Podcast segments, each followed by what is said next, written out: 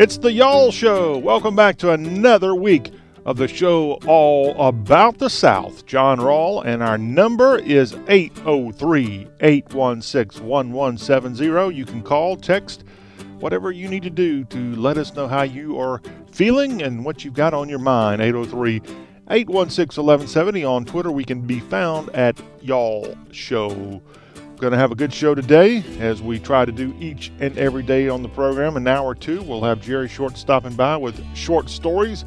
Also, we'll have the weekend review of sports as we had an Italian win the Open Championship in golf.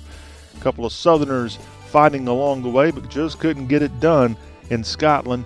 And Francesco Molinari wins the Open Championship and the nearly $2 million prize that comes along with that. So, congrats to the Italian and maybe a Southerner or an American will fight back hard next year. Jordan Spieth was the defending champion of that tournament heading into this past weekend, but wasn't able to maintain his lead and uh, couldn't couldn't repeat. But he did have a nice haircut. Did you see that? Jordan Spieth has had a military style haircut. It looks like I, I never saw him with his hat off, but he looked like he had a high and tight, and I like that. Makes him look a little younger which is rather strange since the guy's only like 24 years old. but yeah, Jordan, good job there. Maybe you and I need to share barber barber secrets and such. So we got the sports talk. We got Jerry Short coming up, and one of the things Jerry Short's going to talk about in an hour or two is the awful tragedy that happened at the end of last week in Missouri at the lake there near Branson, where 17 people died on a duck boat accident. And we'll talk about that here in just a second, too, the news side of that. But Jerry's going to share his own perspective on riding on these duck boats in the Hot Springs area. And I think he may have been on one in Branson, too, at one time. So we'll have him talk about that, plus some of his stories from traveling beyond the Mason Dixon line coming up in an hour two. Here in this hour, we'll have a little bit later in this hour Wilbur Ross's statements as he is the Commerce Secretary of the United States.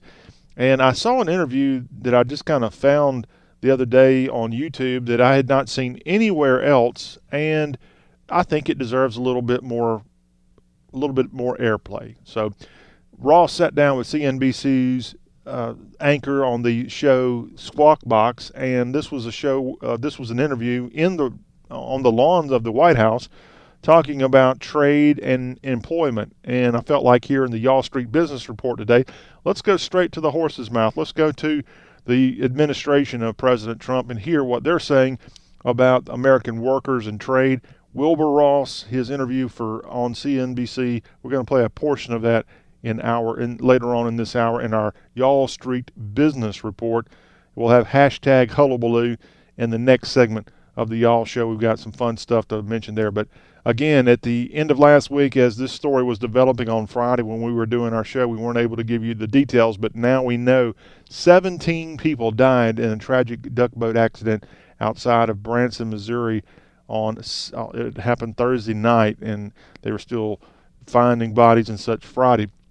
17 people died after this boat capsized and sank, and nine were from the same family as Tia Coleman lost three children she survived. She lost three children, uh, her husband, and a bunch of in-laws in this, and, and also an uncle in this tragedy. She and her 13-year-old nephew Donovan were able to escape, but you just have to feel so. Did you see the press conference she had over the weekend? This Indianapolis native was on a family vacation in Branson at this lake, and I've been to that lake. Uh, that is where Bass Pro Shop has their resort, and someone invited me and my wife at the time and my young son to go there on an outing several years ago. we had an absolute blast. It, it, it's one of those deals where couples kind of got together and we had a weekend outing, and and I've I've not as an adult stayed up with other couples until like four in the morning before, but I did that time, and and let's say some spirits were involved. Fun time and it was in the middle of the winter, so we could all, you know, have the campfire going, I think, and bundle up and, and just, just just run our mouth. Well, that was a lot of fun. But this this was supposed to be that same type of event for the family that was there with the Coleman family, and it they they decided to ride the boat because one of Tia Coleman's uh, kids, her eldest, he had autism, and he loved the water and he loved to have fun. So they all thought this would be a fun thing for him to be able to ride on this duck boat and, and so they all went out there. Eleven family members, nine of which perished in this tragedy on Thursday evening. Luckily, she survived and her nephew survived, but golly, losing nine, losing three kids and a husband. And I, I, I don't know how she had the strength. Now, she said she was apostolic in the interview and she's very religious. And I know that's the main reason she's gotten through this and will continue to get through it. But I mean, it, it just uh, to even say that it took guts for her to sit there and take questions would be an understatement. Uh, it was just, I mean, I cried. I cried watching her cry, and she didn't even cry that much. This lady had lost so much, but she still had the fortitude to sit there and take questions and just discuss all this. You just your heart breaks for her. I know she's got a support group. Her pastor came all the way from Indianapolis to help her. If you saw that interview, but wow, and, and then she, let's not forget the other family members who lost were lost in this tragedy. I guess it would be eight other people died that weren't part of the Coleman family that died in this, including the boat driver. He died in it. 17 died. 14 were able to escape from the duck boat accident outside of Branson, Missouri on Thursday night. So, Branson, I know being hit hard by this, uh, lovely place to go in southwest Missouri, right just north of the Arkansas line. And of course, country music is a big part of the Branson area. And people going to Table Rock Lake uh, always a, fun thing. A very deep lake, by the way, right there. It's very mountainous. The Ozarks go through there, and it's a, it's a very even though if you saw the video, they didn't look like they were close to land. Well, they were, but it's such a steep uh, incline, I guess, going into the basin of the lake, and that's why it just made for a very tough, tough recovery. And we just our heart breaks for all those who were lost, including a few from Arkansas that died in this tragedy the victims came from four states, the, the, the people that passed away. So again, what a what a terrible thing there in Branson last week with the loss of so many lives. Unfortunately, Saturday on the coast of North Carolina was also a deadly day as three different people died in drownings on the coast of North Carolina. These people drowned at Holden Beach, one died at Sunset Beach, and one died at Wrightsville Beach. All were men, and this happened on Saturday on the coast of North Carolina. You know, we've seen some storms come through there. I, I don't know what was going on that could have led to three drownings on the same day, but what a tragedy there is North Carolina beaches having three separate drownings on one day. Be careful out there. They got the rip tides. You got to be careful no matter if you're in the Atlantic or the Gulf on vacation. If you got little ones, it doesn't take much for those tides those currents to get you when you're not looking and you can be dragged off. That could have been what happened there off of the coast of North Carolina in these three separate drownings.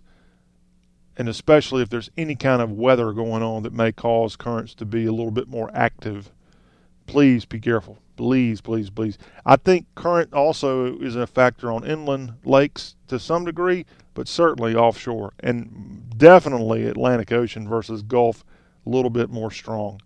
But regardless, just be very careful when you're out swimming. We want we want to keep you around, and we want to again keep those three men who died in North Carolina in our thoughts and prayers, their families. To Georgia tomorrow, they'll have the Republican runoff as current Lieutenant Governor Casey Cagle is up against Secretary of State Brian Kemp for the Republican nod to face off against Stacey Abrams. She's the Democratic selection, and they'll be facing off in the November general election. Abrams would become the first black woman elected governor in the entire U.S. She's 44 years old and a former state house leader, and she'll be facing off against whoever emerges in Tuesday's election between Casey Cagle and Brian Kemp. Remember, in the Georgia governor's race, President Trump's already backed Kemp in this, and current Governor Nathan Deal has put his support behind Cagle. So Republican leadership at odds between the two candidates, and it would it's it's going to be a, fun race to watch. We'll have a lot more info on it on the Tuesday. Y'all will be getting a visit from Jim Galloway of the Atlanta Journal Constitution. He covers politics for AJC.com, and we'll get his thoughts on this governor's brew ha ha battle going on in the Peach State on the Republican side, at least, and We'll also learn more about Stacey Abrams as she'll be facing off against the person that emerges as the victor tomorrow night in Georgia's governor's primary. In the state of Mississippi, forever, the University of Mississippi in Oxford has been the only pharmacy school in the Magnolia State. Well, Ole Miss is getting competition as William Carey University will start having its own pharmacy school at the School of Pharmacy in Biloxi. William Carey University is out of Hattiesburg, but they have opened a very nice campus just north of Biloxi in Gulfport, Mississippi on Traditions Parkway. I think that's the name of it. I've seen it a couple of times, and now 58 student, students will now be going through pharmacy school on the Biloxi campus of William Carey University in a $7 million three story pharmacy building. So, Ole Miss, you got competition from William Carey. As you know, a lot of states historically had one pharmacy school, but we've seen through the years, especially if your state's got a little bigger, you've seen the addition of multiple pharmacy schools. Some even like in Louisiana, forever the only pharmacy school in the state was at the campus of Northeast Louisiana, which then became Louisiana Monroe. Well, the, the people at LSU didn't like that, and I think, I'm pretty sure I'm right on this, I think LSU has its own pharmacy school now. But one time I got to interview, one of my great interviews with Y'all Magazine is I got to interview the chief behind the very southern, very Louisiana friendly named company Boudreaux's butt paste. Have you heard of Boudreaux's butt paste? Yeah, it works. It's actually a great thing, and it works if you've got a small child. Well, Mr. Boudreaux, George Boudreaux, I got to hang out one time at an LSU football game. He invited me on his RV, big LSU fan. But he went to school at Northeast Louisiana where because he was a pharmacist. And as a pharmacist, he created Boudreaux's butt paste. And you can still find Boudreaux's butt paste in pharmacies and Walmarts across the southeast and Mr. Boudreaux's got a great product there. But yes, he actually, although an LSU fan, big time, he went to NLU, now known as the University of Louisiana Monroe. But now in Mississippi, you've got more than one pharmacy school to attend, and I know you'll find multiple pharmacy schools in Tennessee and Georgia, I believe. South Carolina, I think, has only one at the University of South Carolina, but I could be wrong. Like I said, more, more, and more being added across the South because pharmacy is a big business and they need pharmacists. They need qualified pharmacists, and you can't just have those one schools in some of these states because we're we're a region that's pretty darn big. In case you haven't noticed.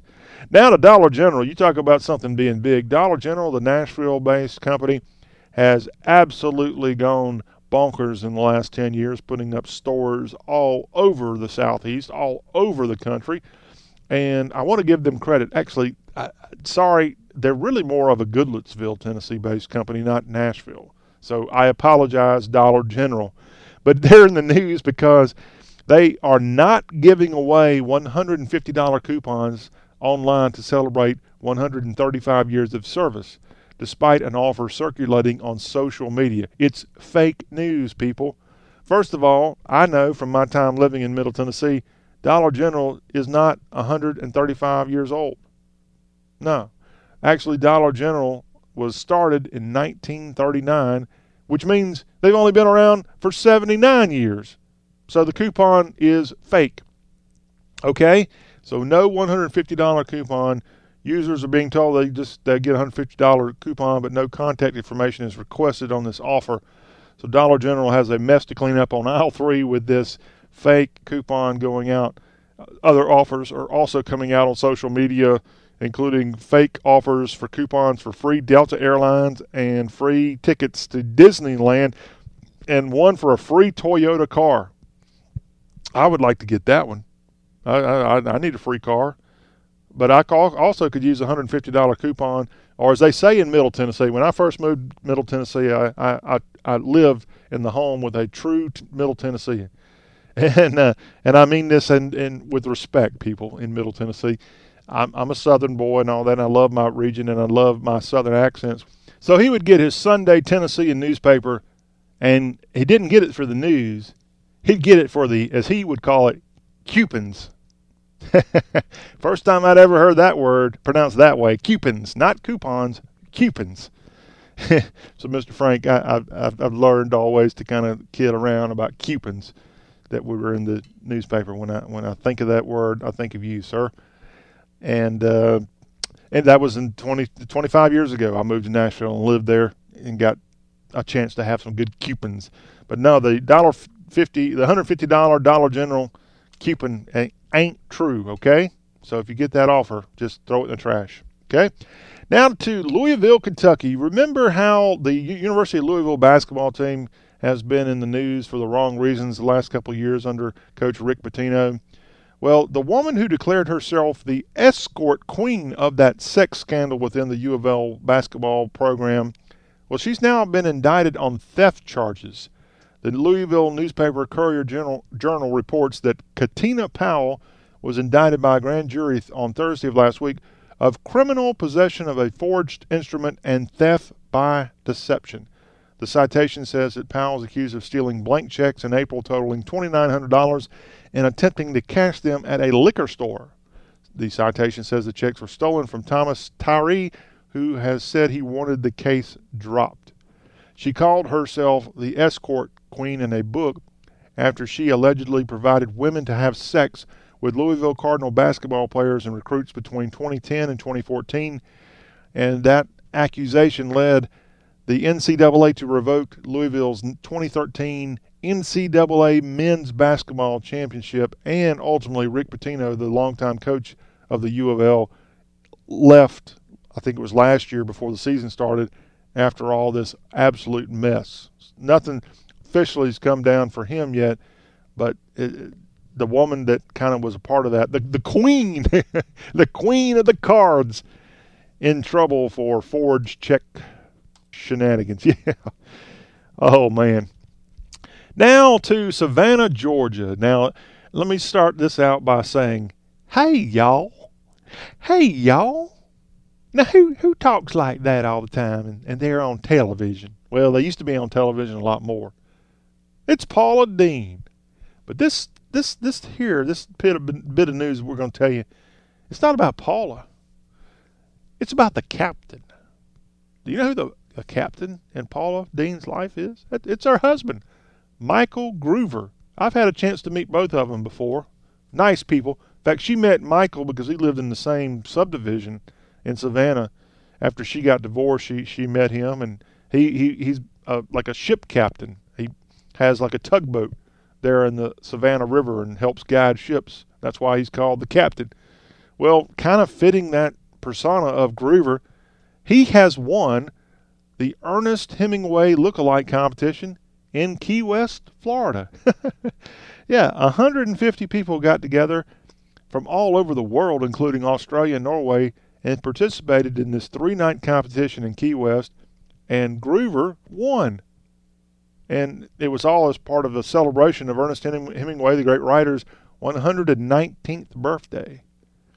Groover credited the win on his ninth attempt in part of a persistence and support from his wife and family. He's tried nine times before and he couldn't get it, but he finally got it. And his wife was very happy with his victory. So good job, Michael Groover, the captain, winning the Ernest Hemingway Lookalike contest in Key West, Florida and I know your wife's proud. So she can now say that she's not Paula Deen, she's Michael Groover's wife. Pretty neat, pretty neat story. And he does look like Ernest Hemingway. If you've ever seen Michael Groover on some of the Paula Deen shows and such, he's he's got the white beard and a little bit slightly chubby. And it's so funny if you see a picture of him winning this contest. He's being congratulated on stage with about eight other men who all have the same look, the white beard slightly chubby bellies, and it looks like most of them are wearing Ernest Hemingway attire with sort of a fishing shirt and such. But he wins, and key, I wonder what the the reward for that is. I wonder if you get a lot of money. Maybe he can help jumpstart his wife's television career. I've seen her on a few things, but man, she took a hit seven, eight years ago uh, over some comments she made, which should never have been made public, frankly But she made them, and they were all part of a deposition I think she had to, do. Paula Deen, the wife of Michael Groover. Congrats, Captain. Now to also a little bit north of Key West, you'll find Hallandale Beach, Florida. And how about this? A 97 a 97 year old horse trainer won a thoroughbred race this past weekend. And he had won over what he did last year when he was 96 years old. Jerry Bozzo prevailed with gusty wind, winning the fifth race at Gulfstream Park by nearly four lengths in a mild upset. What a great win and what a great deal. Bozzo was born October 25th, 1990, and he is a retired aeronautical engineer and served in World War II. And as a horse trainer at the age of 97, his horse, Gusty Wind, wins at Gulfstream Park in South Florida. Great job, Jerry. Woo! What an accomplishment. Now to Nashville, and if you love looking at the skyline of Nashville when you come in from whichever direction on I 65, I 40, I 24, well, the city landscape may look a little bit different because this past weekend, the 11 story building known as the Sullivan Tower was demolished, imploded, and it brought down a big fog of debris Saturday across Music City. The implosion followed an effort to preserve the 1940s era Art Deco office tower, but ultimately it was brought down. This used to be the home of Lifeway, which was the Southern Baptist bookstores, and I, they may use that name for other things. I remember one time just kind of picking on Southern Baptist and Lifeway. I had to try to get a meeting with them about y'all, about y'all, and I had a y'all magazine with me, and I went in for the meeting, and they would not let me bring Y'all magazine into Lifeway's corporate office because it was not part of their publication. Not it was something they hadn't approved. And my, you know, Y'all magazine was harmless. It's just a magazine about the South. That's how stringent Lifeway and the Southern Baptists are. And I would say I'm not a Southern Baptist, so I don't mean to offend Southern Baptists, but I'd say that's just hypocritical. Come on. It's not American to restrict me from not, not even bringing a magazine. I mean, it wasn't an adult magazine, it was just a magazine about the South with people like Dave Ramsey in it and other good Southern people and Christian people and people of all faiths, but it was a positive magazine. And they wouldn't even let me bring it in a building. I'm not making this up, people. But anyway, Lifeway's building there in Nashville now demolished, and they're going to put up some kind of fancy project there that's going to include a music venue, a movie theater, and a park in downtown Nashville. Now to the Commonwealth of Virginia. You know about Smithfield hams, and Virginia is known for having Virginia baked ham. Well, Smithfield Foods is now closing their last smokehouse known for Smithfield ham. There in Smithfield, Virginia, that happened, and the the company reached the end of its useful life for that smokehouse, but they say they have plenty of genuine Smithfield ham stockpiled to satisfy immediate demand. How can you have Smithfield ham, but the town that you're from doesn't have a smokehouse for Smithfield hams? Smithfield Foods, you've got a lot to answer here. But I do love me some good Virginia baked ham. That smokehouse was said to be more than 50 years old whether the company will build a new smokehouse, seek a change in state law, or simply abandon the genuine Smithfield name is now a matter of speculation in Smithfield, Virginia. Smithfield Foods closing down a smokehouse there in Virginia. Here's a feel good story coming from the South Carolina upstate. Greenville, South Carolina police officers and firefighters teamed up with Santa and Mrs. Claus to help bring Christmas in July to patients at the Shriners Hospital for Children. That happened today in Greenville. They collected toys, electronics, and other care items during a toy drive last week. And then today in Greenville, they went around and gave Christmas cheer to all these kids on July 23rd. we're, we're less than six months away from Christmas. A caravan of police cars and a fire truck delivered the toys with some help from their partners from the North Pole. That's a nice story coming from Greenville. Way to go, Greenville PD and Greenville Fire Department. And I've I've seen the Greenville County Sheriff's Department. They're not part of this. I've seen them a lot on live PD in the past. But the city of Greenville, good job there helping helping make kids' days. This is a weird story coming from San Antonio. A baby is going to be able to have Chick Fil A for life because this baby was born at a San Antonio Chick Fil A's restroom. That's right. The the lady was in there having our meeting up with some friends, and my wife did something spectac- spectacularly amazing under some pretty chaotic circumstances. She needs to be celebrated, said the father, Robert Griffin. and she had the baby in the bathroom at the Chick fil A there in San Antonio.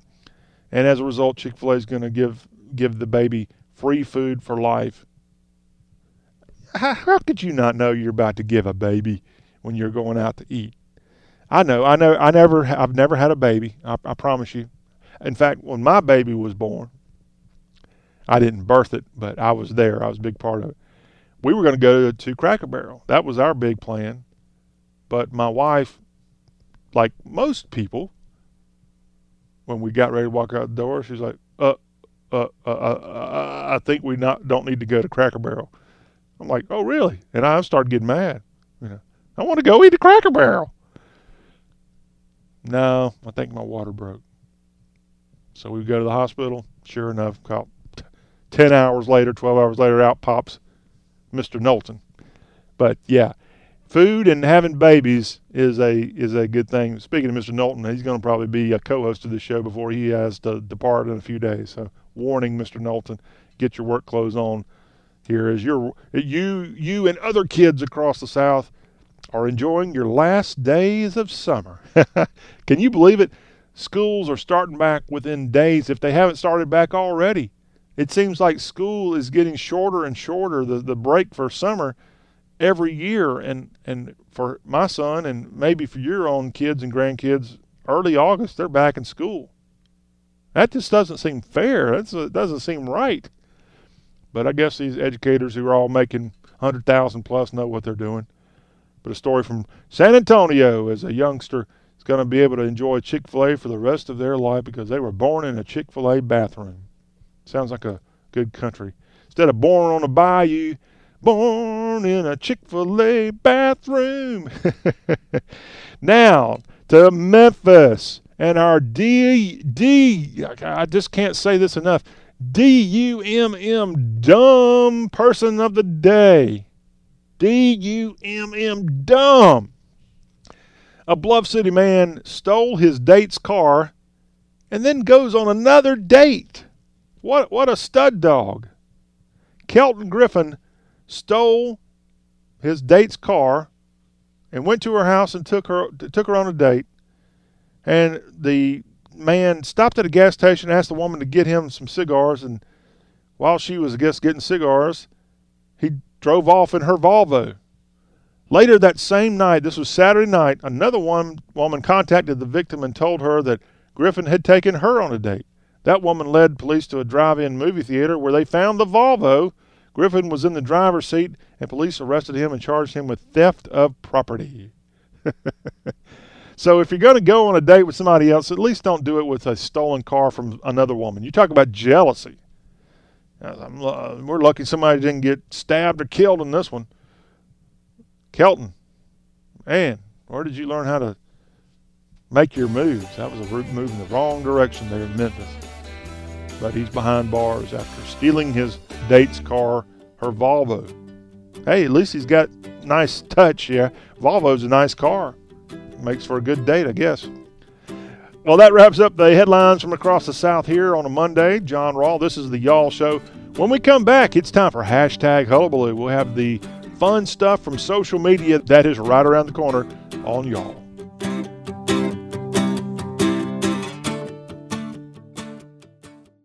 Ah, the sounds of summer. And this is the sound of summer skin being scratched because of the itching and irritation of what the season can bring. You need the fast relief of Cortizone 10 Intensive Healing Anti Itch Cream. Unlike regular lotions, Cortizone 10 relieves itch and irritation with 1% hydrocortisone, the strongest non prescription itch medicine, plus 7 healing moisturizers.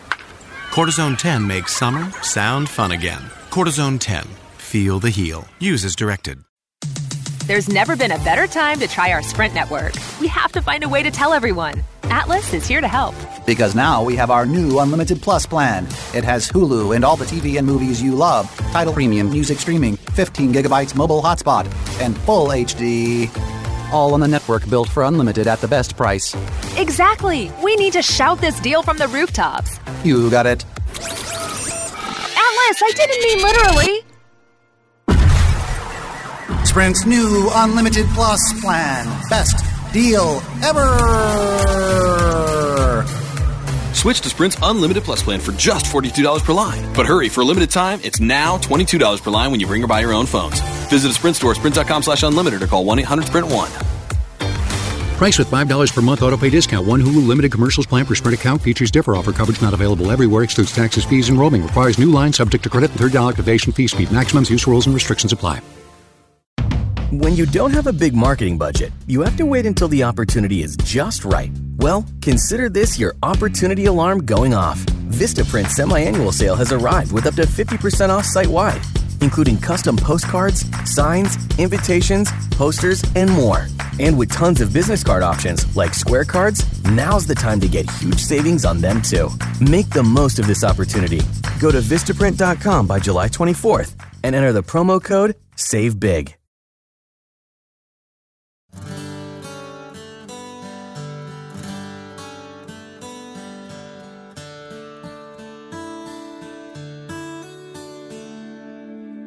I've touched the wings of an angel that flies on the wind.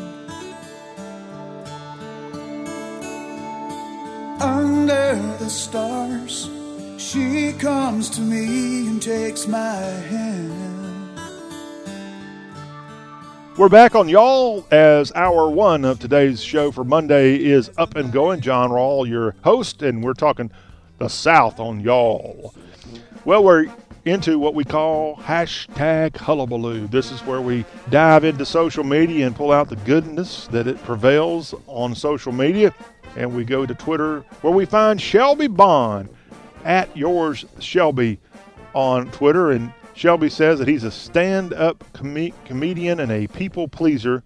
He knows when to hold them, but not when to fold them. He calls himself a FOMO-sexual. F A U X mo sexual. Okay, whatever that means. Well, his statement on Twitter trying not to use the masculine generic has brought me back to my southern roots. You guys equals y'all. Shelby, thank you. That's a good point. And it reminded me of a story I saw over the weekend about how a couple has decided to not give their young child a gender. They've got a gender neutral name and gender neutral life style right now for their young one. They're going to let the kid decide whether the, they're going to be a boy or a girl. Can you believe this? They're raising their child as a baby, T H E Y B I E, a baby. What a crazy world we live in right now. But yeah, Shelby, you are right that uh, trying to be masculine generic, you can use y'all, and that means men and women too. So, good point there. Kylie Cooks on Twitter. Check out this creamy, tangy, and traditional buttermilk pie. Got a picture of a beautiful buttermilk pie uh, right there on Twitter, and Kylie at Kylie Cooks is is the Twitter account, and her name is K Y L E E. Kylie Cooks. Look at that delicious buttermilk pie making me hungry already, Kylie, on this Monday. I'm going to have to try that out. Mm, looks good. Now to my hometown, Lexington, South Carolina. And I wasn't looking for hometown stuff, but this popped up on Twitter and just wanted to share it with you. From Wingard's Market. They're on Highway 6, just south of the Lake Murray Dam, just west of Columbia, South Carolina. Wingard's Market, they do a great job of having local produce and more. And their Twitter account at Wingard's Market has great recipe using our sausage and Keesler's hometown, rather Keesler's homegrown grits you'll find in our produce market. Sausage and grits quiche. And that also looks absolutely delicious there as you'll find that sausage and grits quiche at Wingard's Market. Mmm, I need to get home. Harold's Heights is a restaurant in Houston, Texas and they're known for their southern cuisine and cocktails. Got a food truck and more. They're located at 350 West, West 19th Street along the Buffalo Bayou in downtown Houston, Texas. And they put on Twitter at Harold's Heights on Twitter. Thanks to the Houston Chronicle and Greg Morago for the great article today in the Weekly Entertainment Guide. I need to go read that article, but that looks like a lot of good stuff there coming from Harold's Heights Restaurant in Houston. If you're in the mood for some good cooking, some good Southern cooking, they bill themselves as Southern Creole cooking. So go to Houston. Real fun. You know, they call Houston H Town. You may not have known that. Well, remember H Town and remember the two H's here Harold's Heights. Harold's Heights restaurant in Houston. They've got great cuisine. It looks like I need to check it out when I go to Houston, the Bayou City. Arcana Obscura on Twitter. She writes, My shortcut to tea, by far I'm dead, taken in the Unitarian Cemetery in Charleston. She's got a picture of an old cemetery in Charleston, South Carolina, in downtown Charleston, and it's from the Unitarian Church. And I've seen that name Unitarian before. I've never run across a Unitarian. Unitarians still exist, and if you're out there listening, you are a Unitarian or you know a Unitarian, God bless you.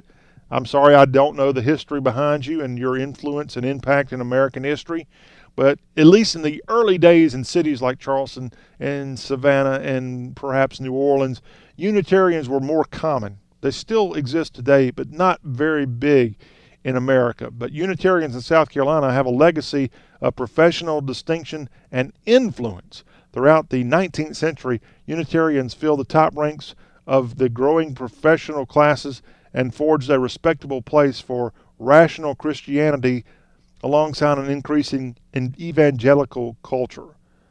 Uh, they they evidently came from the English class and such. And during the antebellum period, Southern Unitarians neutralized the more radical elements in all of these sources and created a core of maintain. They record. They had this sort of uh, maintaining the Bible as the Word of God and believed in the virgin birth, the resurrection, and the miracles and divinity of Christ. Although they stressed the unity of God as opposed to the Trinity they believed that Christ was the Son of God, but as the Son, was not as divine as the Father. For this, many within Orthodoxy rejected their claim as Christians. So, if you want to learn more about Unitarians in the South, Unitarians in, in, in, all, look it up. It's fascinating, but they were much bigger and much more influential 200 years ago than they are today. But if you'll go to a place like Charleston, you'll see an absolutely stunning cemetery in downtown of the Unitarian Cemetery, and it looks like Arcana found that in her in her photo that she's got from Twitter. Uh, my shortcut to T. She found the cemetery. Just so you know, today Unitari- Unitarian Universalist Association has 199,000 members in America, and this organization combines religious beliefs and has liberal leanings. They're based out of Massachusetts now, so I don't know the connection between them and perhaps the the old South Carolina Unitarians from 200 years ago. Hey, gotta love this picture from rentus.com at rentuscom on Twitter. Never underestimate Southern creativity. And this is a picture going down the road of an air conditioner in a car like the air conditioner you'll find sticking out of a home. It's on the side of this car, and they've got a jalopy. Pretty creative there from Rentus.com. Appreciate that. Tyler, comment on Twitter's got uh, learning the Southern way as Bill Mayo becomes the first AOA for DO's president, and he's from Mississippi. So I had to look that up. The American Osteopathic Association just had their convention this past weekend, and they inaugurated William S. Mayo, DO, as the 2018 19 president of the American Osteopathic Association. Dr. Mayo is a board certified ophthalmologist practicing in Oxford, Mississippi. And so you want to know what is a DO? Well, in the United States, doctors are either an MD or a DO, an osteopathic doctor. For patients, there's virtually no difference between the treatment by a DO versus an MD. In other words, you should be equally comfortable if your doctor is an MD or a DO. See, we, we let you know all this fun stuff on the Y'all Show. And finally, from the hashtag Hullabaloo today, from Kim Seegers, and her Twitter account, This Old Mom, writes today, It's Monday and time for some good old red beans. Nothing's easier and more delicious than this instant pot of red beans and rice, y'all. and that does look good. And maybe everybody should have red beans and rice on Monday. I have no problem with that. Kim, good job.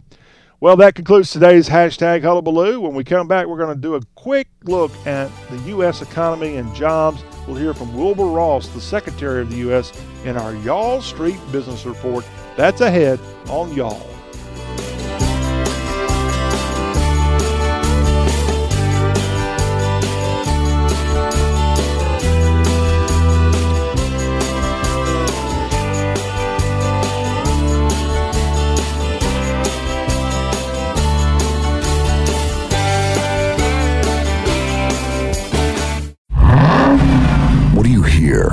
Most people just hear an engine.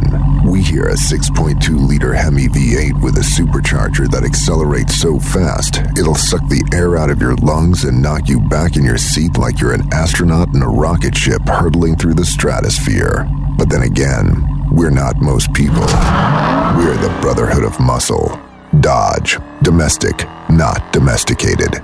Dodge is a registered trademark of FCA US LLC. Credit products are made by WebBank. Rates and terms vary based on credit history. Amazon is not a sponsor of this promotion. Other restrictions apply. See website for details. How did I get into credit card debt? A trip to the emergency room. Car repairs. Moving expenses. There's a million ways to get into credit card debt, but one sure way to start getting out Avant. Avant offers access to online unsecured loans from $2,000 to $35,000 at competitive rates and no extra charges for paying back early. Over 500,000 customers have experienced the convenience of a loan through Avant. No wonder Avant has an A-plus rating from the Better Business Bureau. The application takes minutes, and if approved by 4.30 p.m. Central Time Monday through Friday, funds are deposited as soon as the next business day. And now Avant will also give you a $50 Amazon.com gift card after your first payment is made on time. To check your loan options and to get this special radio offer, go to Avant.com today and enter promo code 4646 when applying. That's A-V-A-N-T.com, promo code 4646. Avant.com, code 4646. Geico presents unhelpful home improvement how-tos. An overflowing toilet can wreak havoc on your home. So today, I'll show you how to avoid a flood by installing the toilet in your bathtub. All you need is a plumber's wrench and a hose clamp. This easy modification not only stops flooding, it also cuts down on morning prep time. You could try to protect your home with a tub toilet, or you could get covered for personal property damage through the Geico Insurance Agency. Call Geico and see how affordable homeowners insurance can be.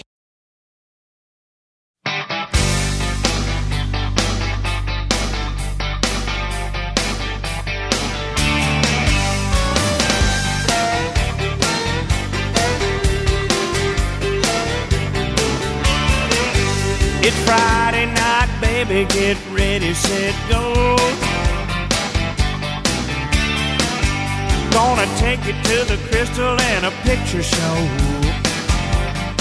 Back into the Y'all Show on a Monday with John Rawl. And here on the Y'all Show, we often have what we call the Y'all Street Business Report, where we look across the Southeast and find out what's going on. Well, we know how we are hearing great numbers from Washington in terms of employment and such. such. It says that the U.S. has added 195,000 jobs in the month of June, and the employment rate held at 3.8%. So, at least statistically, things are looking good, and hopefully, those after effects are coming down south and impacting great states and great employers and, and employees. Well, I discovered an interview over the weekend that I wanted to share a portion of this with you.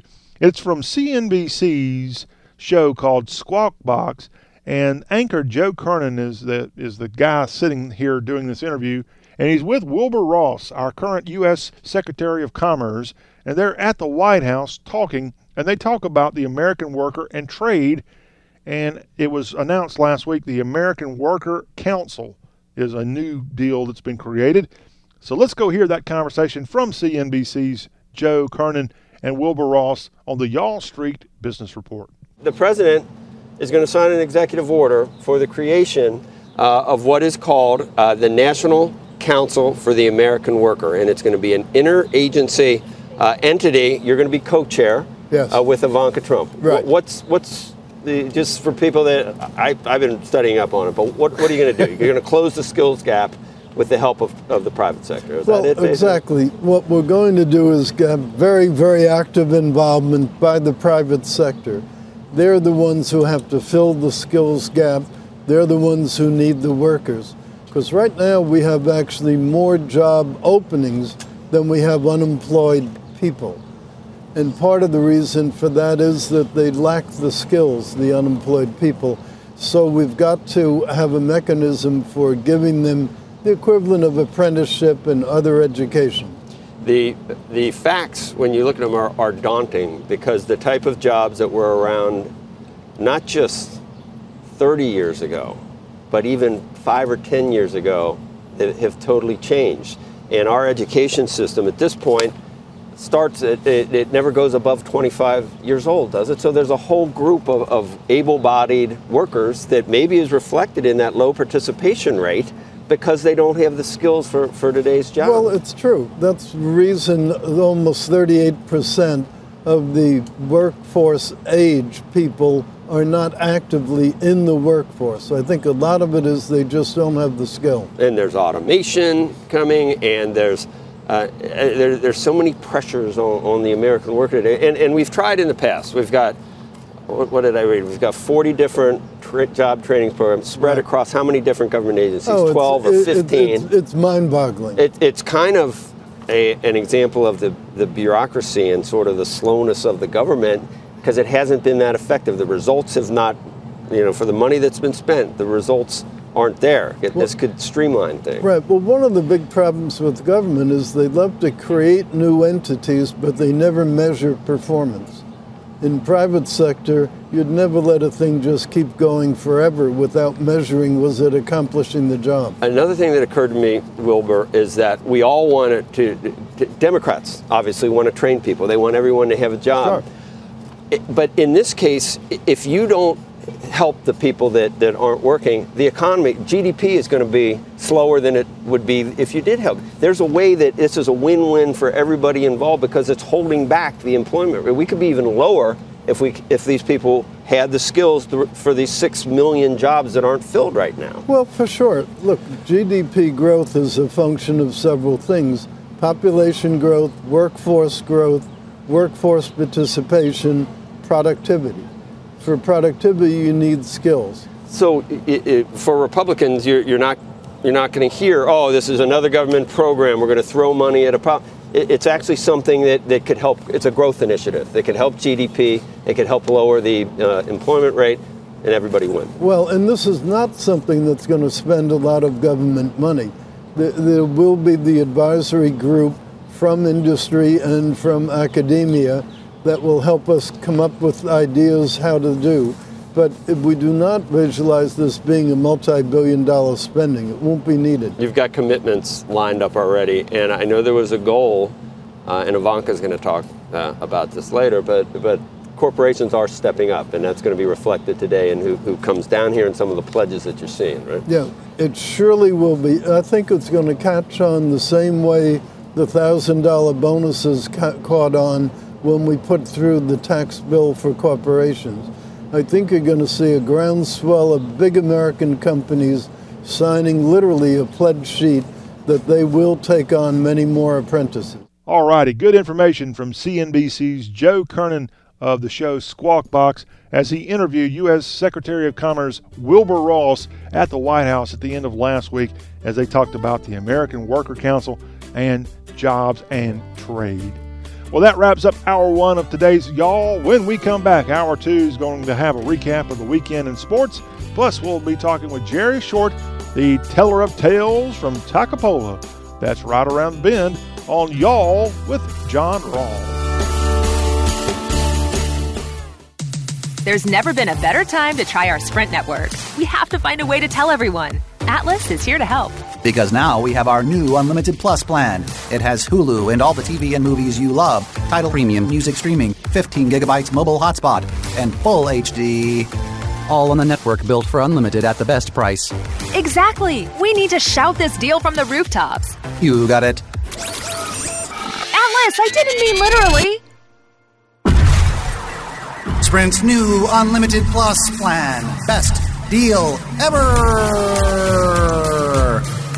Switch to Sprint's Unlimited Plus plan for just $42 per line. But hurry, for a limited time, it's now $22 per line when you bring or buy your own phones. Visit a Sprint store, sprint.com slash unlimited, or call 1-800-SPRINT1. Price with $5 per month auto pay discount. One Hulu limited commercials plan per Sprint account. Features differ. Offer coverage not available everywhere. Excludes taxes, fees, and roaming. Requires new line subject to credit and $30 activation fee. Speed maximums, use rules, and restrictions apply.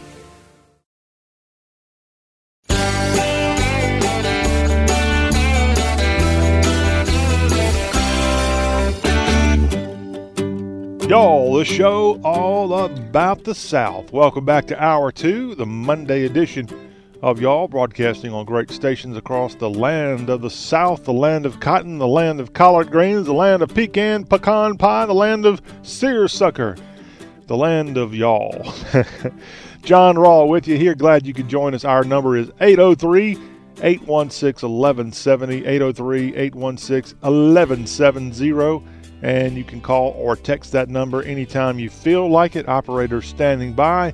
And on Twitter, we are at at Y A L L S H O W at y'all show. And we've got other interesting and fun social media ob- options coming up very soon. So hang on to the y'all show. We'll get that to you. So, um, like as we said, hold on to your britches. We'll get that. Okay.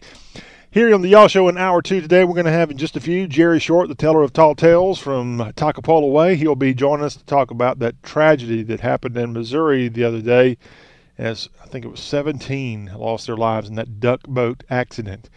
And Jerry has his own experience riding on duck boats. He'll tell us that. Plus, we'll get some more tall tales from Jerry in short stories from Jerry Short coming up later this hour.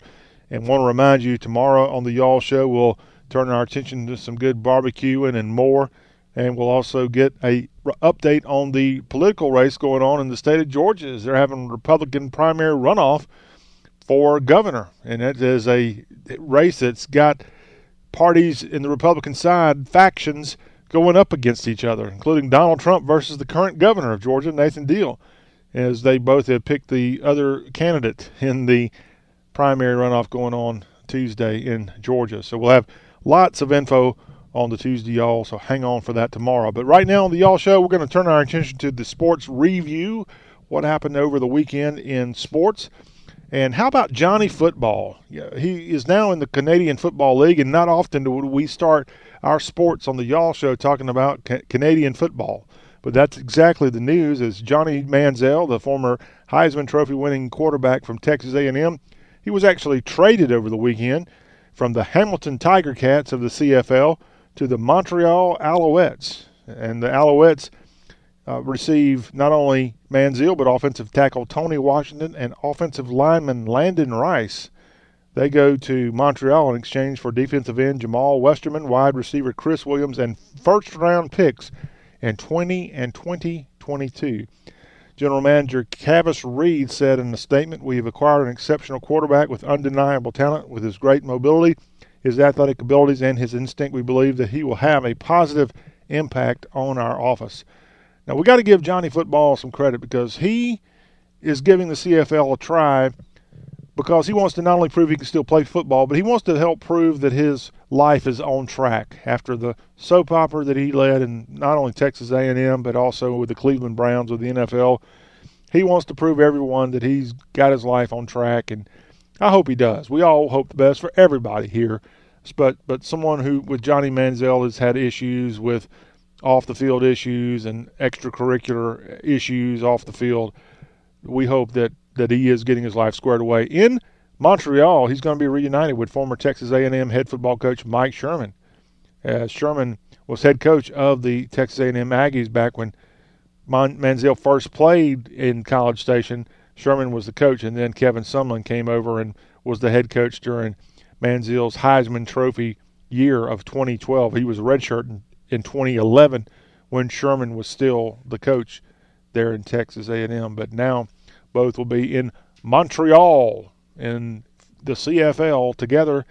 And I'm looking forward to seeing him get some playing time. He really did not play at all for Hamilton of the CFL. And with his presence, I, I hopefully it will get the French speaking citizens of Montreal out to see the CFL and see Johnny football. I don't know what that translates to in French, Johnny football, but we wish him the best. And, and again, Johnny Manziel off now to Montreal of the CFL. And of course, naturally, he's hoping he can make a good impression in this league and get a chance so that he can ultimately get back to the NFL and and be a winner in the NFL. So that is the news from the CFL. Now to the NFL and some sad news as former Dolphins head football coach Tony Sparano was found dead at the age of 56 on Sunday. He has been the offensive line coach for the Minnesota Vikings, and he was found Sunday, uh, passed away. And we wish his family well. One of his sons is an assistant in the NFL. He had been uh, interim coach with Oakland. Then he held positions with Cleveland, Washington, Jacksonville, Dallas, San Francisco, and the New York Jets. But he was the head coach in Miami from 2008 to 2011, and he was 32 and 41 as a head coach. He took the Dolphins in his only playoff appearance in his first season in South Florida as they won the AFC East with an 11-5 record. Tony Sparano died at the age of 56 unexpectedly just before the start of training camp and just before the start of the season. Actually, every NFL team will be in camp before the end of this week. So it is time for the big boys of football to get it on starting this week. Some of them have already been in camp, like the Ravens and the Bears, for several days. But every NFL team gets going at various locations, most at their own practice facilities, but some go off to crazy faraway places. Like the Texans are in, the, they're at the Greenbrier in West Virginia this week. The Cowboys go all the way to California for their practice for NFL season. The Carolina Panthers go to Wofford College in Spartanburg for their training training camp. That may change because the reason they go to Wofford is that's where longtime owner and founder of the franchise, Jerry Richardson, played college football. But now he has sold the franchise, and there's a new owner who may not want to go to Spartanburg every summer. We'll have to keep our eye on that. But most teams do the practices for the season at their own facilities kind of boring. It seems like it'd be a lot more fun if you were an NFL player to go to a camp off at a small college somewhere like Wofford and get ready for the season. But that's uh, uh, those guys get a lot of money and they get a lot more money in their pocket than I do to make those kind of decisions.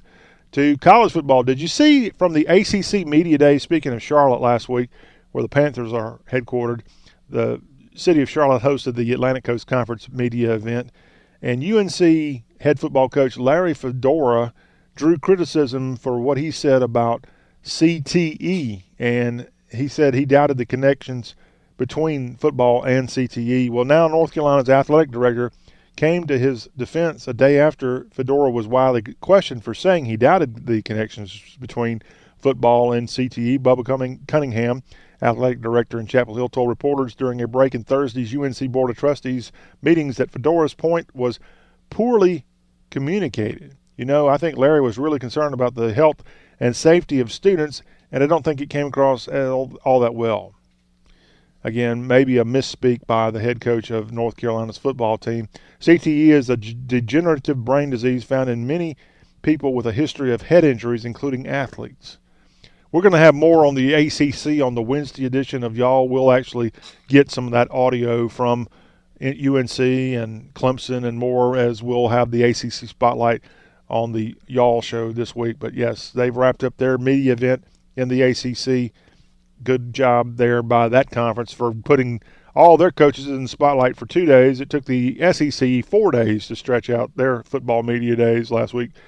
I think the SEC got a lot more attention, though, if that's what they're looking for. Well, former ACC and SEC basketball coach Cliff Ellis – well, congratulations to the current head coach of the Coastal Carolina Chanticleers basketball team because the team that he coached when he got his career up and going back in the early 1970s, Cumberland College in Lebanon, Tennessee, now Cumberland University, they are naming their court, their basketball court at Cumberland in Cliff Ellis's honor. How about that? Cliff Ellis, who's still coaching and still making an influence. He was the national coach of the year in 1999 when Auburn won the SEC crown.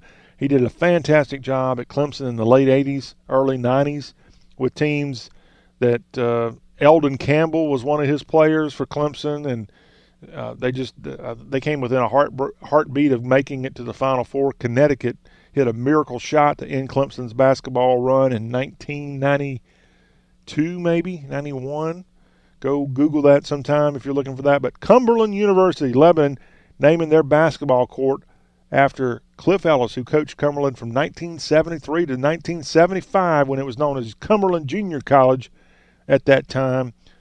And the playing surface at Dallas Floyd Phoenix Arena is going to be named after Cliff Ellis at a public ceremony on August 17th. So if you're in Wilson County, Tennessee, you can now go to Cliff Ellis Court there at Dallas Floyd Phoenix Arena in Lebanon, Tennessee. Cumberland, who I know very little about their basketball program. I know more about their football program. And do you know why, friends? Why is Cumberland football historic? Well, they're in the history book for the wrong reason. They lost to Georgia Tech in the most lopsided loss in college football history back in the early 1900s. And the score was 222 to nothing, I think it was uh, 222 to nothing against Georgia Tech in the worst defeat in college football history. 1916, 222 to zero, your final score between the Georgia Tech Engineers and the Cumberland College Bulldogs, in the game played at Grant Field in Atlanta. And there's a famous picture of the scoreboard. I think they ran out of numbers. At the end of the first quarter, the score was 63 to nothing Georgia Tech and it was another 63 points put on the board in the second quarter. So what's that halftime score of 126?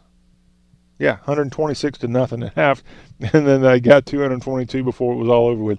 Bulldogs had a rough day that day back in 1916. Now to golf. Francesco Molinari of Italy won the Open Championship at Carnoustie, Scotland on Sunday, and with that he takes home nearly 1.9 million dollars in earnings. He was able to eke out the win over Justin Rose and Rory McIlroy. Kevin Kisner of South Carolina, former UGA Bulldog golfer, he was able to finish in a tie for second, also alongside Xander Schauffele. But Francesco came roaring back to take the lead. Tiger Woods finished tied for six along with Kevin Chappell. And it was a, some say, a great finish there in Scotland as the Open Championship winds down. And Molinari has an impressive run. I think I heard he's won three of the last five tournaments that he's been in, this impressive golfer winning the Open Championship, his first major, and a wonderful weekend for golf fans to see that, which I would say the Open, the British Open, is maybe the most prestigious golf tournament, but arguably I say that because the the Augusta National is is just such a shrine and very impressive to come out of Atlanta of out of Augusta with the uh, Masters green jacket if you can if you can pull that one off. And we want to give all the love and praise again to the 2018 Masters champ Patrick Reed who played college golf right there in the CSRA for the Augusta College Jaguars, now Augusta University. Finally, from Sunday's Major League Baseball action, teams of note in MLB, the Baltimore Orioles continued to struggle. They fell to the Blue Jays 5 to 4. Cincinnati was walloped by Pittsburgh 9 to 2. The Rays and Marlins got together for the clash in Florida, and Tampa Bay prevailed 6 to 4 in a historic walk-off grand slam in the bottom of the ninth. The first grand slam walk-off in Tampa Bay Devil Rays slash Tampa Bay Rays history as Robertson got the big walk-off grand slam for TB in that one. Nationals win Sunday against the Braves. The Braves and Nats were washed out on Saturday. They were nearly washed out Sunday. A lot of weather related issues in the nation's capital, but Washington wins 6 2 Sunday, and that series ends with a split as Atlanta got the win Friday against the Washington Nationals. The LA Dodgers topped the Brewers over the weekend on Sunday. The Royals knocked off the Twins Sunday 5 3. And finally, the Cubs were able to get past St. Louis 7 to 2 in a game played at Wrigley. The Cards continue to struggle in Major League Baseball this year, especially with teams like Milwaukee and, and the Cubbies in their own division having pretty darn good years thus far. Well, that's a look at sports headlines from the weekend and more. When we come back on the Y'all Show, we'll have Jerry Short, the teller of tales from Toccopola, some true, some not true, some very true and we'll have Jerry stop by and share his perspectives on so much. So stick around for short stories with Jerry. That's up next on The Y'all Show with John Ross.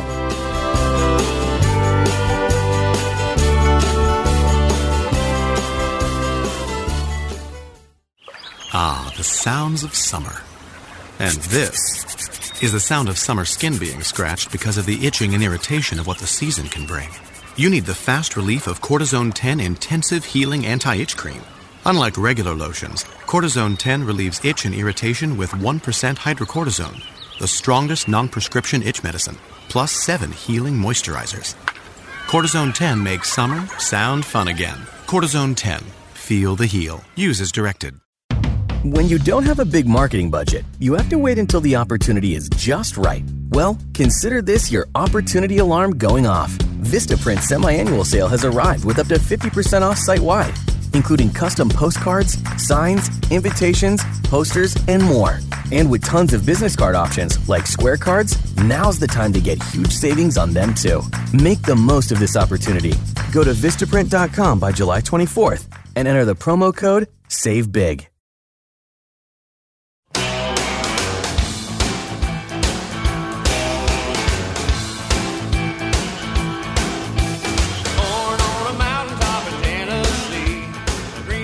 And welcome back into y'all the Monday edition. Hope your weekend was good as we get things going here with another exciting week of the program all about Dixie.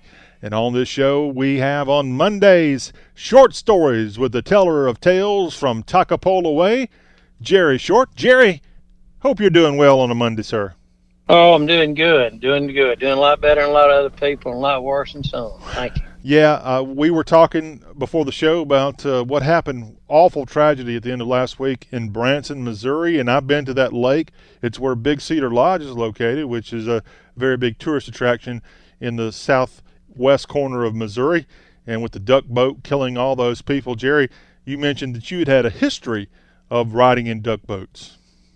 Well, I've rode in the two amphibious duck boats at, uh, um, when I say two, I mean two locations the ones in Branson, Missouri, and then they also have them down in Hot Springs, Arkansas, at uh, do Lake Hamilton.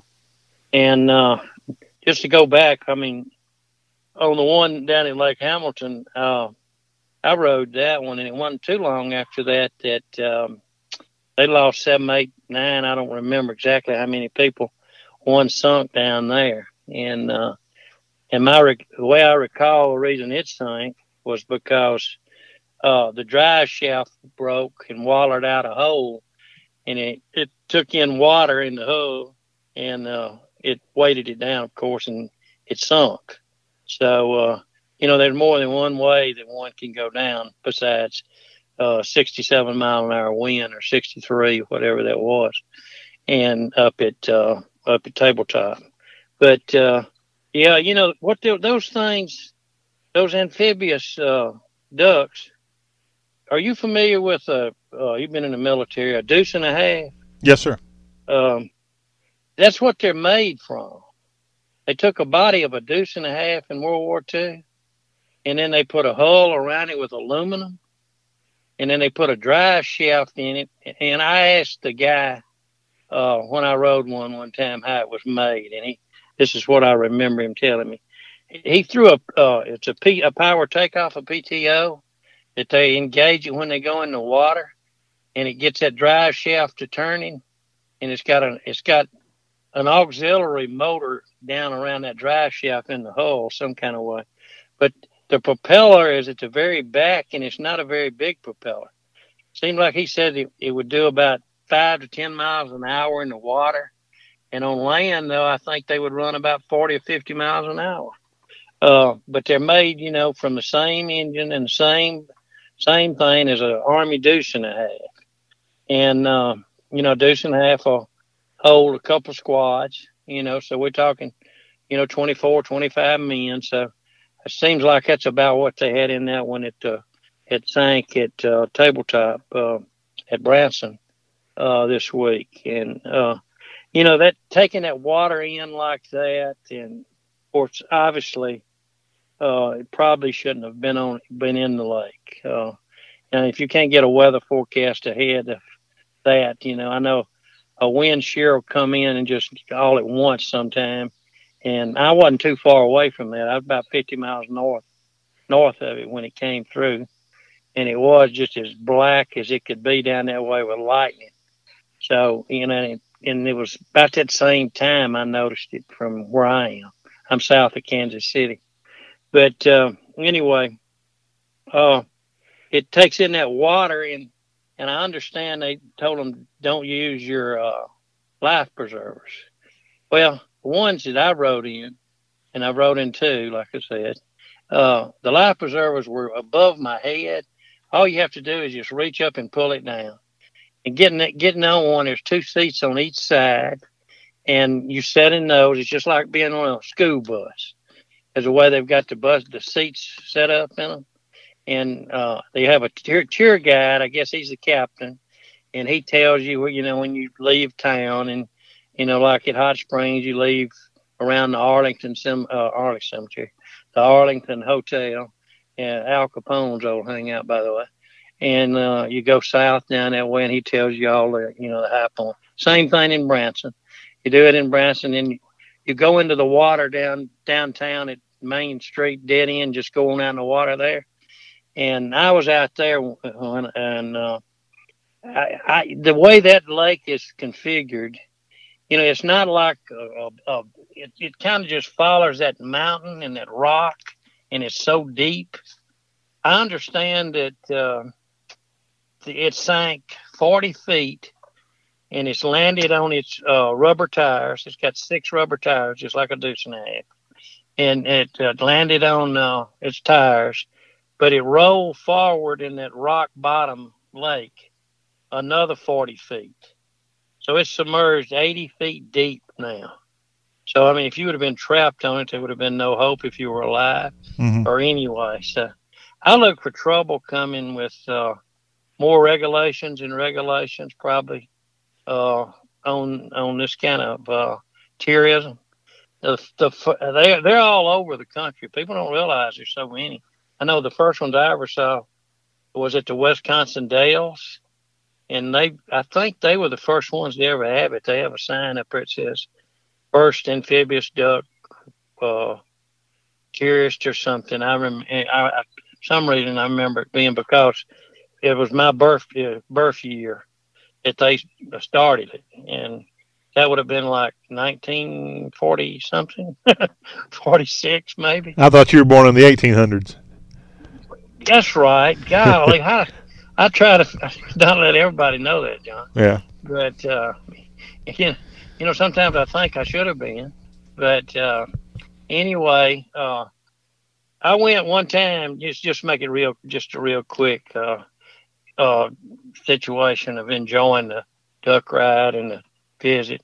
I had a friend who was assistant administrator of a hospital, and he won a trip to uh, to Hot Springs, and so we went to Hot Springs. I went, me and my wife and children went with him, and he had a station wagon, and we got over there, and he had two nights and a day. I mean, two, three days and and two nights. But the, the hotel that they let him have was the uh, uh, downtowner of uh, Hot Springs. Then I know they have really came a long ways. That was in the late seventies, early eighties, sometime like that.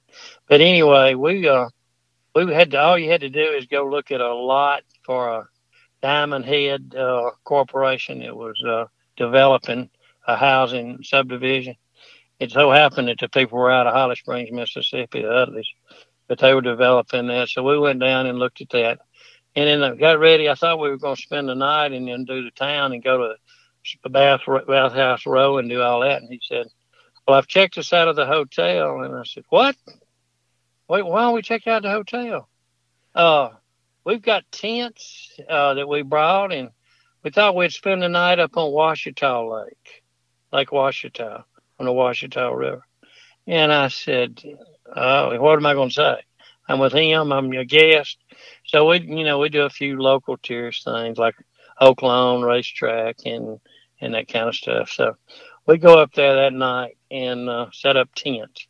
And I get enough of that in the military and working buying timber and land. But anyway, we're up there doing that, and uh, um, I get a little. Uh, if you remember the movie Jaws, and uh, I get a little romantic with my wife, and we swim out, and and she keeps thinking Jaws is coming over the over her shoulder, and uh, in just Arkansas. ruined, the, just ruined the whole atmosphere. I don't think there's too many sharks in Arkansas, but I could be wrong. Well, you know, Jaws just scared the heck out of people, and you know how that music is, and uh, well, you know how land sharks are. I think Ole Miss has become a land shark operation. A land shark's got to be as bad as a regular shark. So uh, Jaws was a real kicker, but it knocked the uh, ambiance off of our trip up there. but we did we did ride the uh, amphibious ducks and uh, do those things. And in the time that uh, I went to uh, uh, to Branson and, and, and enjoyed my ride on them. Uh, this is a little risque, not Uh- that much. Uh-oh. No, not that much. Not that much. Uh, you know, I'm a little. I, I, I, my grandmother's nurse and I had got to be friends, and I asked her, and she was say 20, say I was 50, and uh, I said, uh, and that's when I was covering sports for a local newspaper, and um, I had uh, two press passes for the press box and the sideline, and uh, I got, I said, you want to go, and so she went. And then we went to Fayetteville and we went to the game, but I stayed on the opposite side of the stadium. I stayed on the home side where I didn't want to. It's not that I was embarrassed to be with 20 year old, but uh, you know, it just didn't seem kosher. So anyway, just as I thought I was finishing, the athletic director, who was a friend of mine at the time, he starts coming around that way. I take my coat off because it was cold then, and uh, wind was blowing in, and I put, uh, I said, put this on and go stand there by the corner over there, and you'll be a lot warmer. And then we talked, and he went on by, and then I said, dodge all these bullets, and let's get out of here. This guy in the stand starts hollering, short, short. And I look around, and there's an Arkansas Razorback fan with a hog hat on, one of those plastic hog hats. And I'm saying, Huh. who in the heck do I know? That's a anyway. He was from. I knew him and had worked around him, and he was from my my hometown. So Really? he yeah, and he was a Razorback fan, and I knew he was a Razorback fan, but I didn't know he was going to be at the ball game or anything. So I uh, we went up the press box, and uh, after we went up in the press box, I ran into a couple that was doing a cookbook on SEC by SEC coaches. Mhm. So uh, I had gotten them uh, a recipe from Coach Brewer and Billy, and I mean Kay, and uh, gave it to them. So they liked me a lot. I think I ran into them over at Georgia at Sanford Stadium or somewhere first time, and I'd see them at ball games occasionally. They'd cover a ball game, and then they were writing stories and doing a cookbook. And I met them, and then uh, she was with me, this young girl, and they wanted us to go out and eat that night, and that's when I decided to go to Branson. So Oh. I said, "Oh, I would, but we've got an appointment in Branson," and so we left and went straight to Branson from Fayetteville. But got over there, and that's when we rode those ducks over there.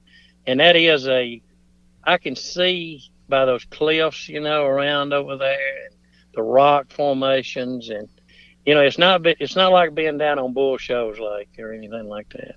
It's a pretty dangerous thing. So, Hmm. uh, the only thing that happened over there worth uh, noting, I guess, was I guess I was shook up. I don't know why, but I locked my keys in my vehicle and uh, had to have a locksmith to get me out of Branson that next day. So I think I left about one or two in the afternoon on Sunday morning or something like that. But anyway, I'm sure if there was a, if uh, I had a 30 year age difference with a, a, a person, there might be some hesitation on me, and I might do things like lock my keys in the car. yeah, well, maybe that maybe that was it. That's probably why Donald Trump doesn't drive. I think he's about a 30 year age difference between he and Melania. Yeah, he, maybe I need to quit driving then. I'm, I'd rather quit driving as quit the rest. Yeah, okay.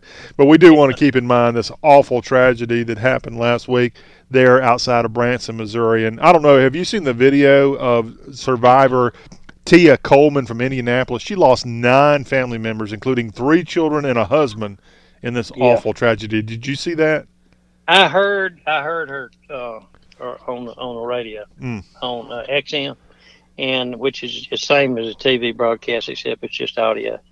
And yeah, she was she was really uh, I don't know how she could even do a press it really- conference. she handled it really well.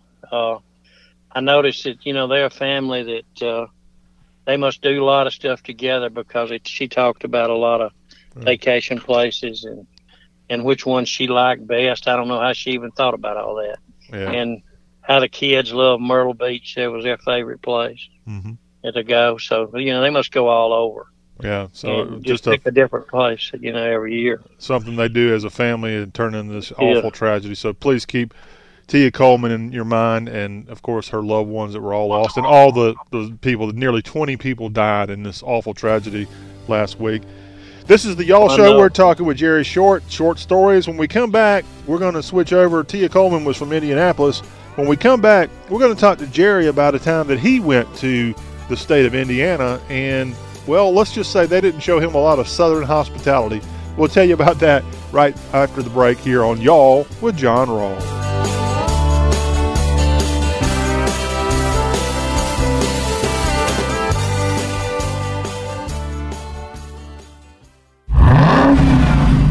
Hear?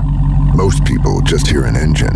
We hear a 6.2 liter Hemi V8 with a supercharger that accelerates so fast it'll suck the air out of your lungs and knock you back in your seat like you're an astronaut in a rocket ship hurtling through the stratosphere. But then again, we're not most people.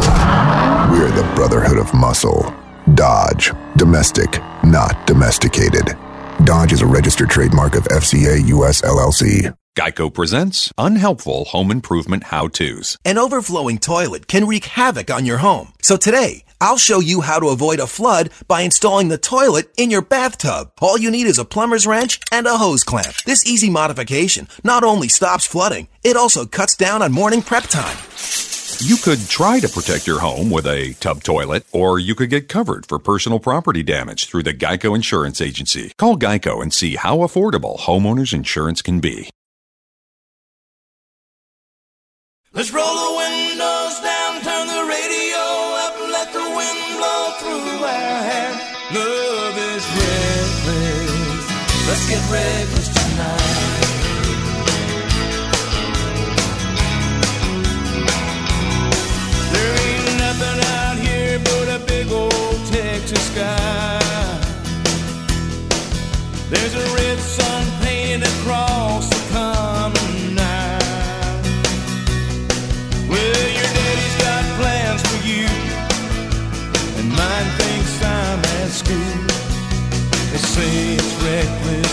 Back now for the last segment of the Y'all Show for a Monday. Our number 803 816 1170. Call or text that line any old time. We would love to hear from you on this, the show all about the South. We have Jerry Short, the teller of tales from Toccopola Way, and we've got him for another segment here where Jerry, we love to get your take on on things and also your history, your very vast history of going places, not only in the South but throughout the country. And with your job in the past, you often went beyond the Mason Dixon line. And one time, at least on one occasion, when you went up north, you were not Uh-huh. shown you were not shown very good hospitality. What in the world happened? Well, a lot of times if they know you're from uh, the South, they uh, kind of frown on you a little bit. So I bought land and timber, and you know I would have to. There were a lot of absentee landowners in the South. A lot of Afro Americans went north uh, in the 40s and 50s and worked in uh, uh, a lot of the industry, you know, that they had there that we didn't have in the South. So it's a pretty good. Uh, it's a it's a lot of them is still on land that you'd be really surprised. So I'd buy timber or land if they were selling it from them, but I'd have to go up and get the timber deeds, uh, and um, I'd have to get them notarized and signed, and I'd take them their money, and if they wanted a, a cashier's check or some cash, you know, we'd do it that way. But uh, I had this lady one time, and she was an older lady, and uh, she was of uh, that persuasion, and and uh, I picked her up, and this the time you were in, in northern I Indiana? was in Indianapolis, Indiana. Oh, Indianapolis. Okay. Yeah, I was in Indianapolis, Indiana on this one. And since we were talking about Indiana, I thought I would uh, go ahead and and tell you about this Indianapolis deal. And so when we got there, you know, I said, well, all we need to do, and I'll give you, I'll give you what we've agreed on for your timber on your place in uh, Mississippi, but uh, we need to go get this timber deed signed and uh, and notarized. So we need a notary public from somewhere. And I said, "Have you got a bank and a bank account here?" And she said, "Yes, it's at such and such bank." So we went to her bank, and when we went to her bank, we first we went up and we went to. She went to a teller, and the teller said, "Well, that'll have to be done over there by one of the uh, officers behind the little uh, wood fence that you swing the little gate and go in behind and all." Well, we walked over there, and uh, they said, "Yes, ma'am, Miss So and So," and uh, they said. Uh, what do you need? And then we told her we needed that notarized. She did. And, and then they asked, who is he? And she says, he's the man I'm selling it to. And, uh, he, he said, can let me see that, uh, timber deed. And he looked at it and he said, uh, it's Mississippi. And, uh, and I said, uh, well, all we need is your, uh, notarization and you're, you're just notarizing her signature. And he said, are you from Mississippi? And I said, yes, I am and he said, he told her, he said, uh, "Can I talk to you in private?" And uh, he, she came in. He told me to stand where I was, and then she come back and uh, she told me that uh, he said, uh, you, "You can't trust someone from Mississippi that's buying your timber. Uh, they're probably trying to almost steal it. So I'm not going to notarize this." And she really got upset and told me later she was going to change banks because she was wanting her money. But uh, was the the banker white or black? No, he was a white guy. They were all white. Okay. She was she was probably the only uh, Afro American in the in the bank. Okay. Me and her. And she and, wanted uh, she wanted the money. She wanted to sell it to yeah, you. Yeah, it was it was her money, and it was upright. It was a good deal, and it wasn't anybody taking advantage of anyone. You know, everybody makes theirs on their end. So uh, I said, "Well, you got another idea? We can go." And she said, well, I'm AAA member, and we can go to a AAA place. And so we went somebody that had AAA, and she'd been there a lot. And I think it was a small loan agency, and uh, they wouldn't sign. And same reason. And uh, he's from Mississippi and from the South, and Mason, you know, the, the South and Mississippi. Put the two together, and you got a no no. And uh, so uh, I told her when we Which also means no money for the lady. That's right. She couldn't get a penny till we get it notarized, and uh, I got the deed to take back to the bank. Obviously, you know, I probably had to borrow borrow the money from the bank, but the bank would go ahead and they would let me have the money in advance. But I had to I had to bring the money back if I don't bring a deed back. So anyway, um, I told her I said you know, I had this trouble in Chicago one time, and we got it taken care of at a funeral home. I said, "You know a good funeral home?" And she said, "Yeah." We went there, and they took care of it, and uh, they notarized it. She got back. I think I was in a Pathfinder then, and she was in there with me. And as we, uh, um, as we rode, uh, was going to pull out of the parking lot, she said, uh, "You mind waiting just a second? She got down in the floorboard and uh, I'd give her the money when we got in the car and give her cashier's check. And she'd give me the deed, and she had some cash, and she was counting the cash and out in the floorboard, and then she handed me a couple of thousand, and I said, "Ma'am, what's that for?" And she said, "That's for your trouble and all you've done to help me get it." And I said, "You don't know me. I've got myself figured in. You know, don't worry, don't." Don't worry about me. I'm figured in. And she said, well, I, I, want you to have it. And I said, no, ma'am, I'm not. That's your money. And I said, what are you going to do anyway? And she said, I'm moving back to Mississippi to get away from up here. and uh, so I guess, uh, as a matter of fact, I, I had said she had a trailer house on her property about seven, eight years later. I didn't stop in and see, but she must have went back down there to, to finish the rest of her life out. But, uh, you know, those kind of incidents would come up quite often. Uh, they just uh, they they don't trust you, and uh, it's mostly our people. And when I say our people, somebody maybe in our profession, or somebody a lawyer, or you know, or, or or one of their bosses at work who would be a Caucasian would tell them to be careful, you know, if you're doing business with people in the South. And but it, they had to land down there, and they had to. It was only only way they could do it.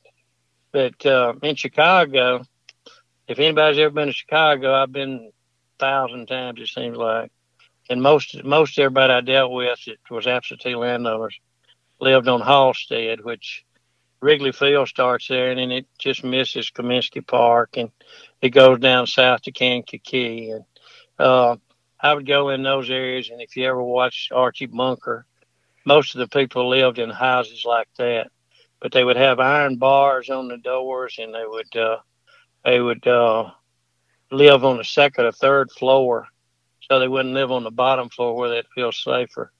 And I'd go there, and then they would think that I was risking my life crossing the street, crossing Halsted, and crossing over with money. I'd have money with me because we'd go up. And then uh, I know one night at one of the places, they had their nephew was in, uh, said he was in law school, and he kept his briefcase away, and it was seven of them that got that, and I divided it up into sevenths that each person got that money in. And he said, uh, I get two portions.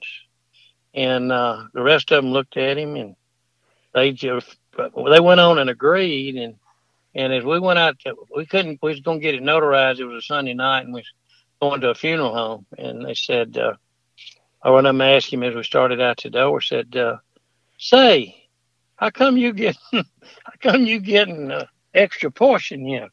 And he said, well, you know, I'm in law school and I've had to handle all this law in up here. And he had a briefcase that he had opened up, and all he had in it was a Webster's dictionary. So I nicknamed him Webster, and I don't he didn't know why I'd call him it, but I'd see him and I'd say, "Hey Webster, how's it going?" and uh, so we went down to that funeral home, and they had three memorial services going on at the same time. God, their wreaths were their wreaths were of uh, of um, uh, uh, not hammer and sickle, almost same thing, was of a spade and of a, a pickaxe, and that was a reef, and they were made in an X around the reef, and that was in that uh, where they were having those memorial services. So we went down the hall to get this lady that worked there that they knew was going to sign, uh, was going to notarize and stuff, and they got to talking. She'd been on television uh, uh, that that morning in church service and singing, and they kept on. And I was wanting to get out of there. They had told me to cover the stuff up that was in my car. Somebody would bust the windows out of it and get it, and I had a lot of photography stuff in the back seat, you know. And they kept saying, you know, uh, they we did saw you and you sang so good and you did it. Finally, I said, excuse me, I don't mean to interrupt, but I reached out and shook her hand and I said, I'm her cousin from Mississippi. and uh, He didn't quite look like him, I'm sure. no, but is there any way we can go ahead where I can get started back to Mississippi to the old home place? and uh, yes, I needed to go to Toccopola quick. But um, anyway, we went in there and she got a little laugh out of it, a pretty good laugh out of it. But when it, when it broke up, um, and I got it signed. I got the I got it signed, and I give her the cashier's check, and you know I give them seven of them.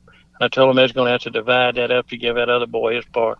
But I went through the through through the center of the memorial service area. All three of them let out at the same time, and it was just me and all the people that were at the memorial service.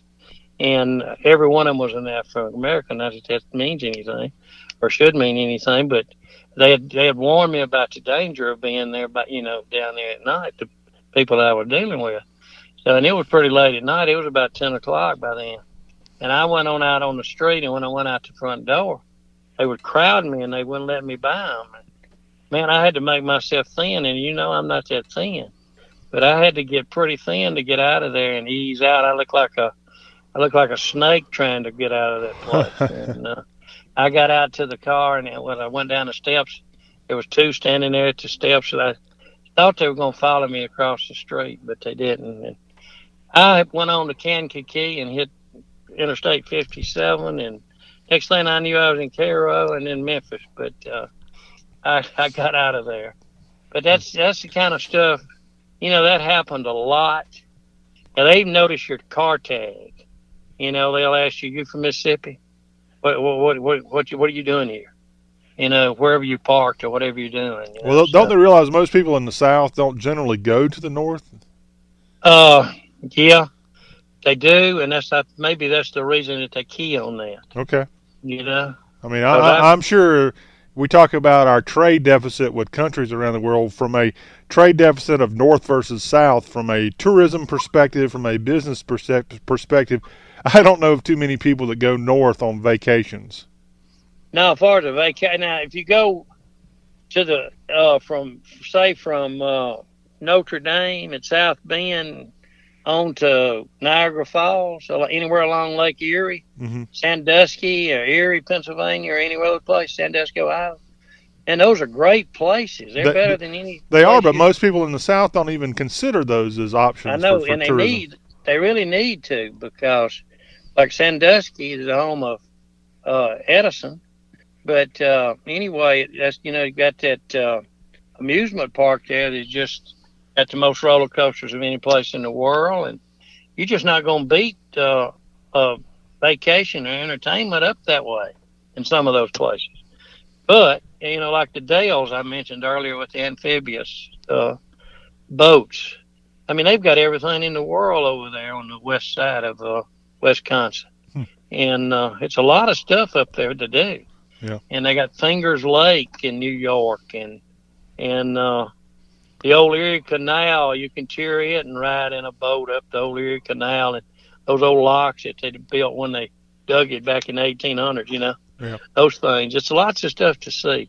Right. You know, But And- there's a lot of stuff down here in the South too, Jerry. And we don't want to we don't want to Oh, forget no, about our Southern choices too. No, I was just uh, saying it. It's it's a lot of people, like you said, don't realize exactly, you know, what it is. And of course, theirs is seasonal too. Now, you better check it out in four, five, six months out of the year. Right. You can't do it like you can here twelve months out of the year.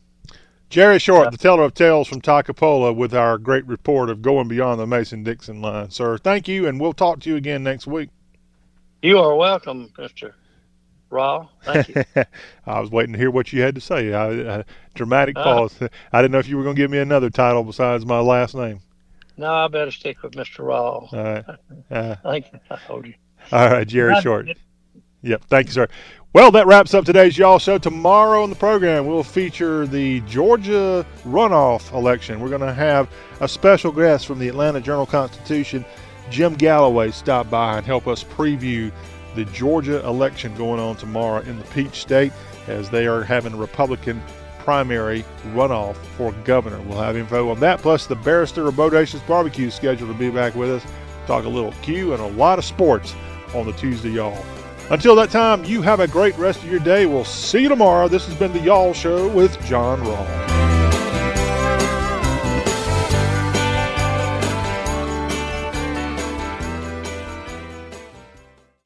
Ah, the sounds of summer. And this is the sound of summer skin being scratched because of the itching and irritation of what the season can bring. You need the fast relief of Cortizone 10 Intensive Healing Anti Itch Cream. Unlike regular lotions, Cortizone 10 relieves itch and irritation with 1% hydrocortisone, the strongest non prescription itch medicine, plus 7 healing moisturizers. Cortizone 10 makes summer sound fun again. Cortizone 10. Feel the heal. Use as directed. There's never been a better time to try our Sprint network. We have to find a way to tell everyone. Atlas is here to help. Because now we have our new Unlimited Plus plan. It has Hulu and all the TV and movies you love, Tidal premium music streaming, 15 gigabytes mobile hotspot, and full HD. All on the network built for unlimited at the best price. Exactly. We need to shout this deal from the rooftops. You got it. Atlas, I didn't mean literally. Sprint's new Unlimited Plus plan. Best deal ever. Switch to Sprint's Unlimited Plus plan for just $42 per line. But hurry, for a limited time, it's now $22 per line when you bring or buy your own phones. Visit a Sprint store, sprint.com slash unlimited, or call 1-800-SPRINT-1. Price with $5 per month auto pay discount. One Hulu limited commercials plan per Sprint account. Features differ. Offer coverage not available everywhere. Excludes taxes, fees, and roaming. Requires new line subject to credit and third down activation fee. Speed maximums. Use rules and restrictions apply. When I grow up, I want to be a new pair of blue jeans. When I grow up, I want to be a kid's first computer. When I grow up, I don't want to be a piece of garbage. And if you recycle me, I won't be. Give your garbage another life. Recycle. Learn how at iwanttoberecycled.org. Brought to you by Keep America Beautiful and the Ad Council.